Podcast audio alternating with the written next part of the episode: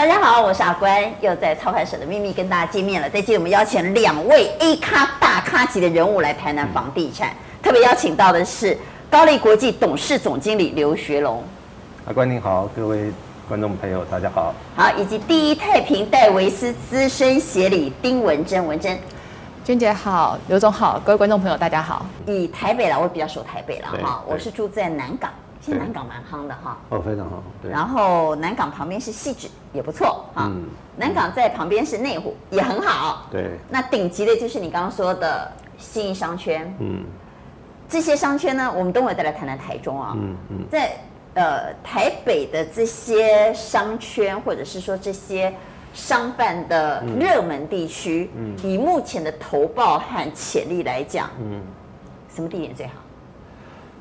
呃，因为我们公司自己在呃市场做这么多的交易哈，当然过去两年呃整个大内科这一个部分啊是相当不错的啊。现可是它现在会不会涨太多了？呃，涨确实不是只有内科涨，全部都涨了啊，全部都涨起来了啊。但是因为内科为什么说它的这个投报好？第一个，它的整个产业已经非常的成熟，聚落聚落已经形成啊。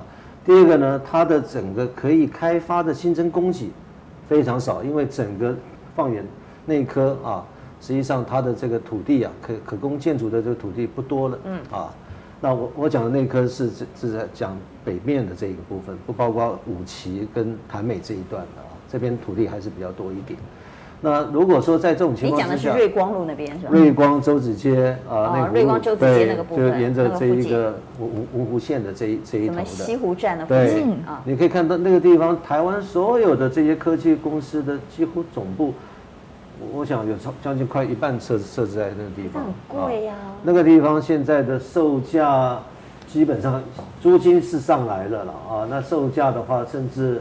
呃，在几年前我们成交的这个长虹，后来是呃卖给中华邮政，那个当时六十万不到，但现在呢大概都已经涨到七七十万，甚至有一些新的案子开价都在八十万啊。那八十万的商办，如果以资金投报来算，还划算吗？八十万的话，可能假如说我们要租到这个一千八，或者甚至。挑战两千块的两万四有三趴，八十万就有三趴，是不错的，还不错，还不错的。那为什么说我对这个地方是比较看好？除了刚刚产业聚落形成以外，这个地方空置率也是非常的低啊，空置率低。对，现在整个内科的这个呃厂办市场，它的空置率大概应该在百分之六以下啊，所以在未来没有大量新增供给的情况之下，当然这个你的这个未来的投报。是可以相对的安全的。好，那文珍来讲一下南港，好吧？南港，呃，南港住南港啊。南港，南港是接下来话题很多的地方，但是南港有一个问题是价格已经涨起来了。然后第二个，第二个，第一个，第一个是目前的商办还是比内湖低吧？平均？嗯，如果是以比较好的、比较高品质的，其实没有，哦，差不多。刚刚刘总我讲到说，像呃以。内湖来讲，可能比较靠近捷运的，比如西湖站那一边。你不要讲那一颗明珠，那颗明珠是特案啊。可是现在平均，比如说你如果是在，比如说昆阳啊、南港啊，甚至是南港软体园区那边好了，如果你要找到，我们以新的好了，以新，因为旧的有时候它那个 quality 品质差落差太大，我们以新的来讲好了，新的办公室的话，那边应该至少都要八十以上，一坪要八十，差不多嘞。对，可是呃，内湖的话，内湖有一个好处是，因为内湖发展比较久，它的楼相对比较多，它贵的八十，它也有比如中古一点十多年的，可能你也可以找到五十多万的，五十万上下。那你如果是以买八十平的一个平数来讲的话，八五四十，你可能五千万以下，你就可以买到一个商办。对，它那个也算是工业厂办，它那个的登记是比较 for 科技业或软体业为主。对，所以它的价格应该是有落差。比如说以台北市的博弈业，听说那有很多博弈业。哦，对，今天他跑来过线上游戏。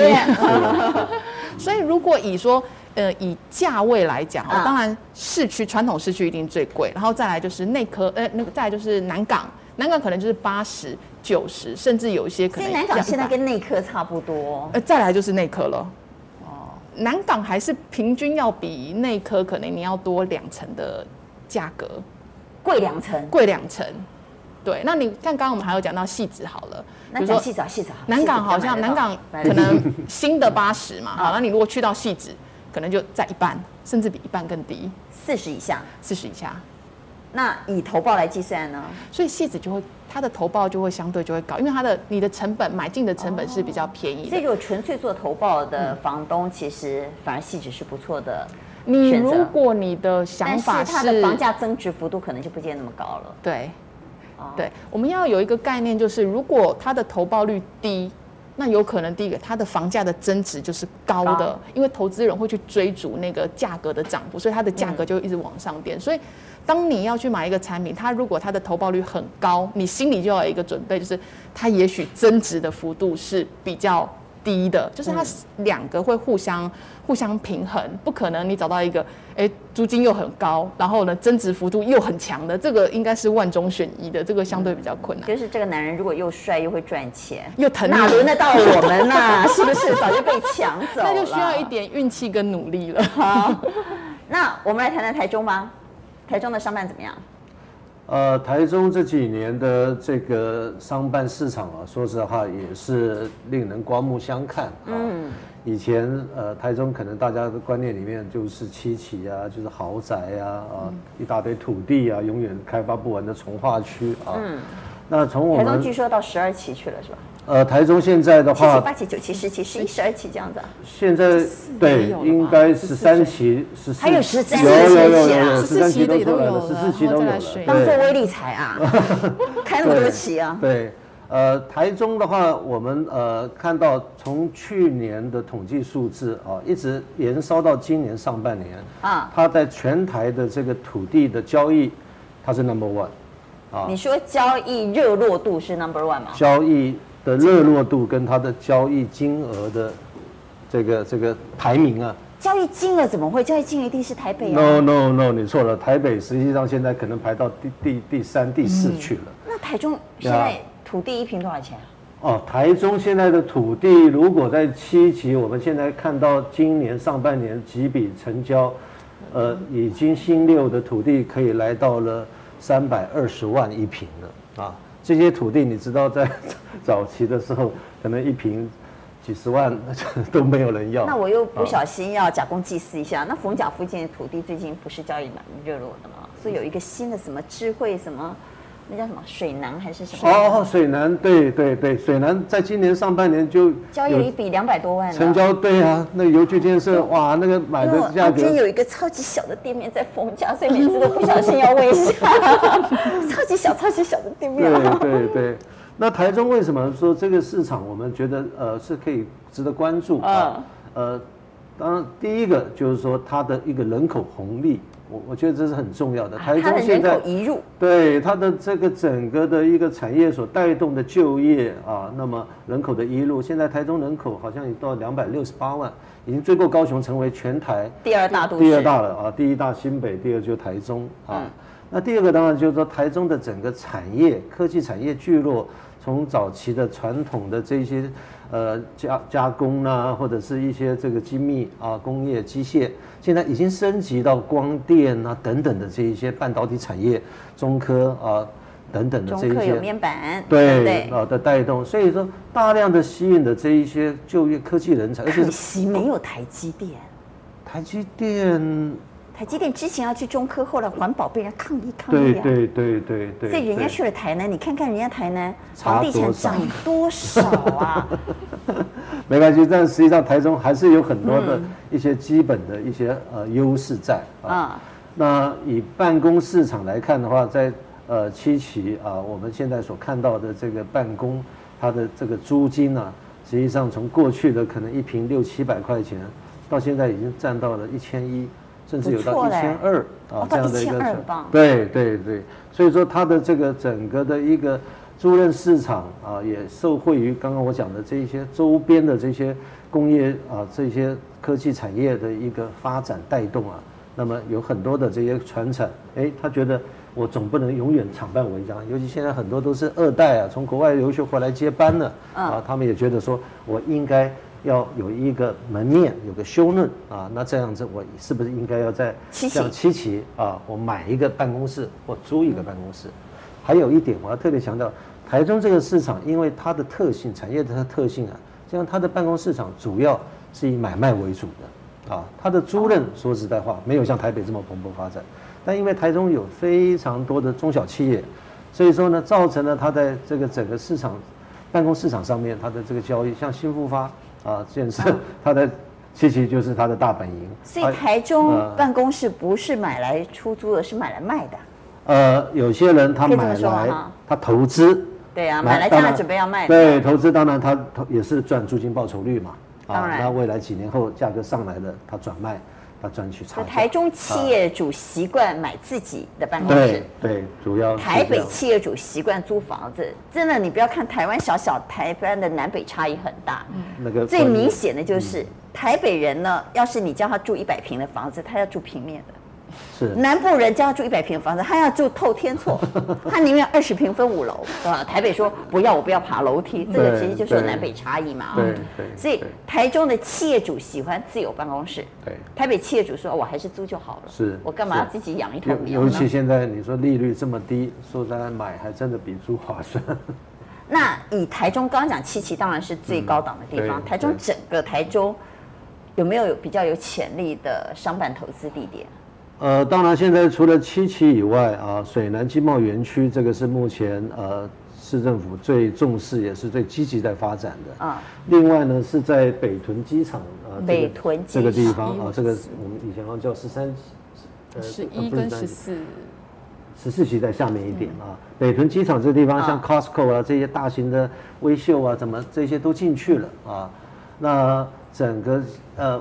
有一个特别值得关注的，就是乌日高铁站啊，乌日高铁站那里很荒凉哎。呃，现在是这样子，但是再过几年会不一样了啊。在高铁站的正前方有一块高铁车车站特定区的那一个案子啊，最近已经宣布啊，由广山收购啊，原来是星光跟广山两家下去投标的啊，那那个现在确定是广山收购来得标了，那可以预期的未来沿着它的整个的一个。乌日高铁站的一个带动，那么再加上这一个整个的这个绿线，就捷运线啊的一个开通，贯穿啊这个整个南七旗、八旗，进入到七旗文心路，一直到北屯机场，穿过洲际棒球场等等啊，这个整个会让台中的这个整个商业地产跟住宅市场，我觉得啊会有个新的面貌，嗯，可期待。但是过去有一个产品是大家从来没有比较少讨论，也不会在你的投资选项里。但是在这两年突然窜起的一个投资商品叫做仓储。对，仓储。以前大概不会有人想说我要去投资一个仓库，现在突然变得很夯了。为什么呢？就是我们刚刚讲的，因为这一波疫情，其实疫情不止改变我们的生活，改变我们的工作形态，也改变了很多的商业模式啊。那这里头就包括购物。已经，我跟你讲哈，我妈八十岁了，我妈现在也会网购嘞。哇，太厉害了！那你就可以想象嘛，对不对？她现在会跟我说这个东西啊，我说哎，我这个礼拜去 Costco 买，她说。不不不，你不要再 Costco 了，Costco 人很多，很危险。我们上网买吧，好像现在也会上网购物了。那你就可以想象这个网购的人口，如果连八十岁的老妈妈她都会跟你说，我就上网购物的话呢，那你就知道她那个成长的惊人哈，还有那个人口的扩大有多惊人了。没错。那我们就回来讲，所以，呃，只要网络商店越多。他们就会需要的仓库就越多，嗯，所以来问一下文珍，仓储是不是一个新兴的投资商品？那因为它是新兴投资商品，我们对它不太了解，所以到底仓储要怎么投资？要投资多大？要怎么算它的租金报酬率？要投资在哪里？呃，要注意哪些重点？我想这个。妹妹刚刚很多，我们比较不熟悉。文珍可不可以跟我们讲一下仓储怎么投资？的确，仓储因为它也是比较必须要有一个规模经济的。你要想想看，那个物流业者他可能要的仓因为应该是说，但是你想某某那种，电商应该电商自己就有了啊。对，应该说电商是这样讲。如果比较大型的电商的话，它可能北中南会有一个大型的一个总仓。然后呢，它旁边要配很多的卫星仓，因为如果货只有从总仓运出去，时间来不及，我们要四小时到货，所以它旁边会配很多小的卫星仓。那也许这个总仓的规模太大，遥不可及，我们就可以锁定这种比较小型的卫星仓，可能呃可能呃五百平、八百平左右的这种这种规模的，他们可以做一些小的卫星仓。通常地点会在哪里？呃，我觉得做物流有一个很重要的吼，物流就我们的呃跟这些物流业者的聊天，他第一个他真的很喜欢靠近一高。台湾的高一高。一高。高速公路很多有一高有三有有有有三高，要搞搞找高速公路，对，它靠近交流道，交流道，而且呢，不要说不要以为什么高速公路都行。如果他给我们的选项，第一个最好就是靠近一高，因为一高它是早期呃新建的快那个对高速公路，所以它穿过的地方其实都是主要的住宅区。因为你买物流仓，你也不能买在非常偏僻的地方，因为货要运过去，再从那边再配出来，那个都是浪费时间成本，所以。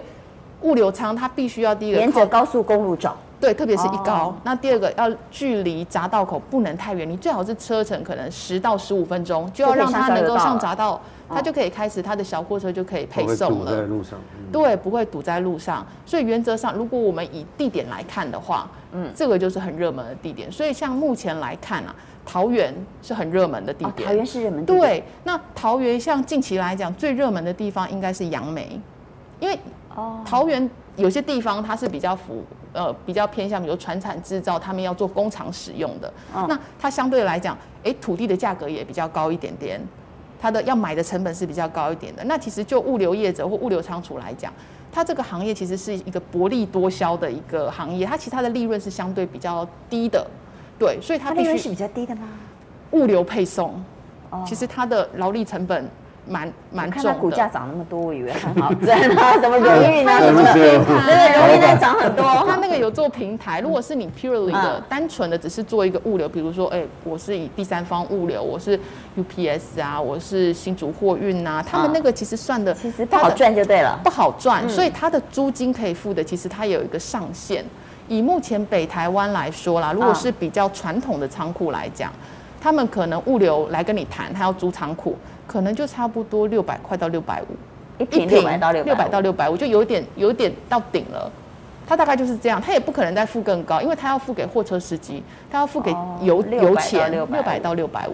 所以原则上，因为他的租金是有一点比较固定的，我可能在杨梅也是这个钱，哦、我在中立也是这个钱，反正只有差砸到，可能差一点砸到口而已。哦、所以目前来说，比较多的物流业者，他如果在桃园这边找的话。杨梅算是目前地价相对便宜的，所以如果我们就现在来看，像以寿险业者好了，今年上半年国泰就在那边，也就是买了两块两块土地，在杨梅买了两块地，也是说后续他们要在这边再扩大他们在物流业的一个版图。嗯，买仓储呢，其实是不是就是买土地？对，因为仓库一般是不是就是我今天买一块地之后，我就把它。盖一下，然后就租给人家，是这样。我这个因为我没有概念啊，因为这个太新了，我没有做过功课，对，所以我有点搞不清楚。所以其实我投资仓储，事实上是不是就是在投资土地的概念？那如果是投资土地的概念，其实不仅只是投报的问题嘛，嗯、因为土地的价值，嗯，土地被熬被暖被炒嘛，对很多人都说买土地是最好的啦，你放越久啊，呃，放的越久领的越多啊，房子本身会有折旧问题，土地没有折旧啊，对，所以。仓储是不是就是一种土地投资的概念，是吗？我觉得从投资的角度是的啊。早期你看这个什么中联货运、新竹货运、大龙货运啊，你看他们的这些据点啊，大家看到啊，这什么鸟不生蛋的地方啊？嗯嗯嗯。你看现在这些地，光土地的这个价值就不得了啊。那从以前可能就是给他一个铁皮屋的这种观念，但现在说的仓储。已经脱胎换骨，不是这样子。不是啊。哦，现在。那现在我今天如果要做仓储的，嗯，对。房东我要把它盖的美轮美奂？现在都在讲的什么自动仓储啊？自动仓储，那是自动仓储。我今天我租他，他自己弄，还是我要帮他弄？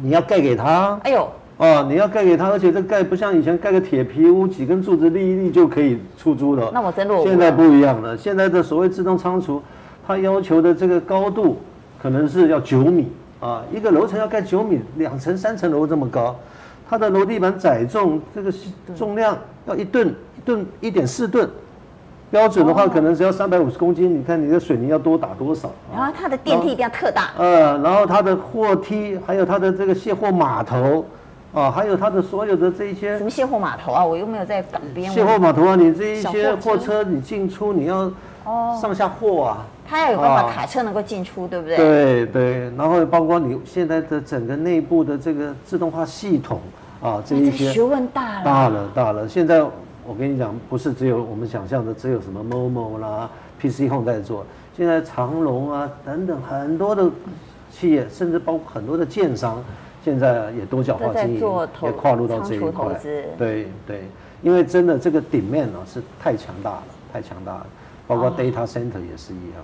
啊那对于一般投资人，你给的建议是什么？如果我很想投资仓储，但听起来听完之后我毁了花田，你知道吗？也就啊，本来满腔热情呢，突然就被浇熄了。但我又觉得这是一个新兴的房地产投资项目。对，你可以教教我们怎么切入吗？呃，仓储如果说就像您刚刚讲的，从土地的角度来看的话啊，沿着。一高，实际上现在一高旁边的地越来越少，也越来越贵了啊！我我觉得现在三高也好，甚至北部的几条这些快速道路啊，包括这个滨海的这个是应该六十一号吧啊，还有七十四号等等的这几条，实际上它都已经渐渐受到关注啊。那么沿着北部从八里下去到新屋到观音，这样一路下去。甚至未来到台中港乌溪这一条线，实际上它的土地还相对的比较多，价格也还相对比较低。这个地方我觉得是可以来关注的啊。那那我买了块地之后，谁帮我搞？你刚刚那个什么九层楼高啊？哦，这个找建筑师、找找找 Savills 找高丽都没问题。这个实际上不太不用担心，有钱什么事都能解决。只要有钱都没有问题。有钱什么都能解决。有钱买得到地啊，实际上这土地是最难寻找的。对对对。你可以看嘛，像，呃，我我们台湾最大的这个国寿啊，他在五年前他就已经看到这一块市场了，所以他跟永联啊，他合作成立了一家物流公司，啊，那么国泰五十一趴，永联是九趴，国泰不懂没关系，他找一个专业的公司来帮他做这个整个的技术啊，整个经营的一个管理跟建制，那国泰就负责去帮买地啊，只要是哎这家公司看中意的。他把它买下来，哎，量身打造，租给他，一租就是十年、十五年，稳定的租金收益，三趴四趴啊，对他们来讲，这报酬率都是非常好的。以前寿险最爱投资的，既然讲到国寿，以前寿险最爱投资商办。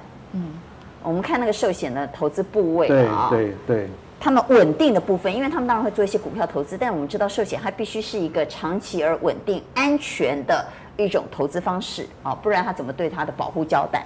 对，所以通常寿险公司的投资都选择稳健、安全、长期。那过去他们最爱投资商办，所以在我的观念里头，就商办就是一个最稳定、安全、稳健的投资。也许没有暴利，但是你就不用担心啊。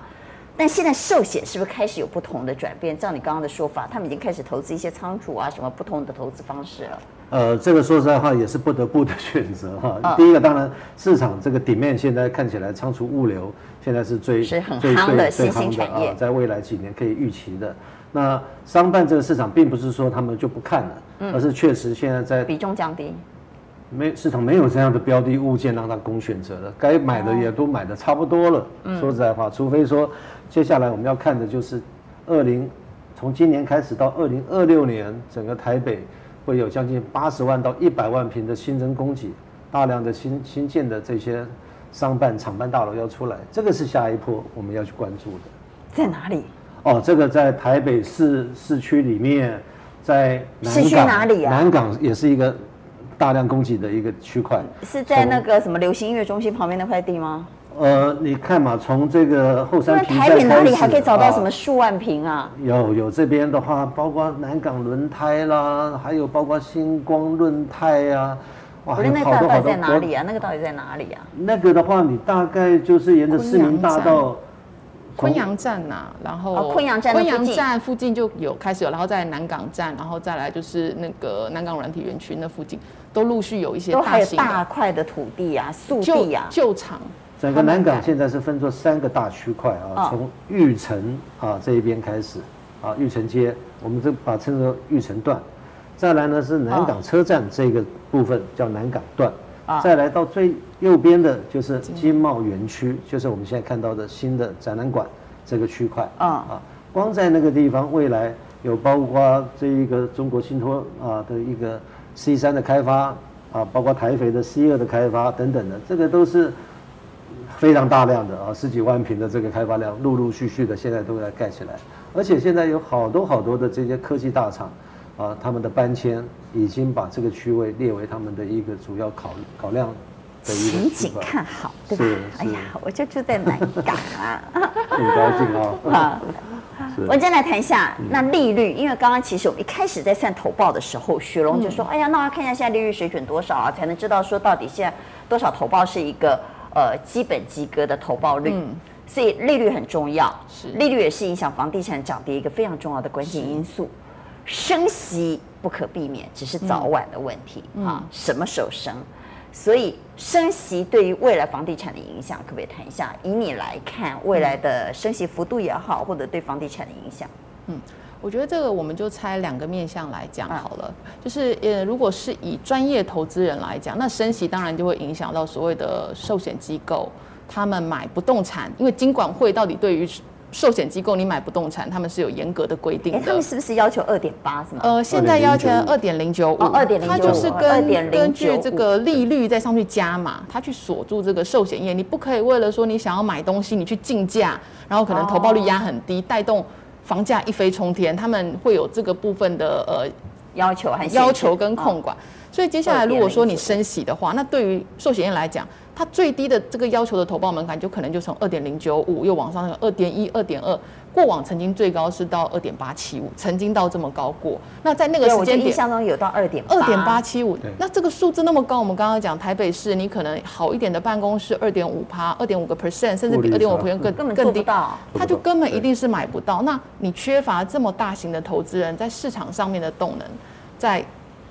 参与投投资的情况下，那市场一定是会冷却的。所以，当然，如果利率往上升，升太快，你寿险业你能买的东西相对就被就被锁住了，那当然有影响。那第二个部分呢，其实像现在利息很低，所以我们会碰到一些企业主，我们就会跟他讲：哎，你现在跟人家租办公室，你一样要缴这个房租，要不要考虑用买的啊？反正你的利息也没有多多少。你就从原本用租，你回去算一算，也许你租转买，租不如买。对，你可以来算算看，你的那个利息支出是不是跟你的房租差不多？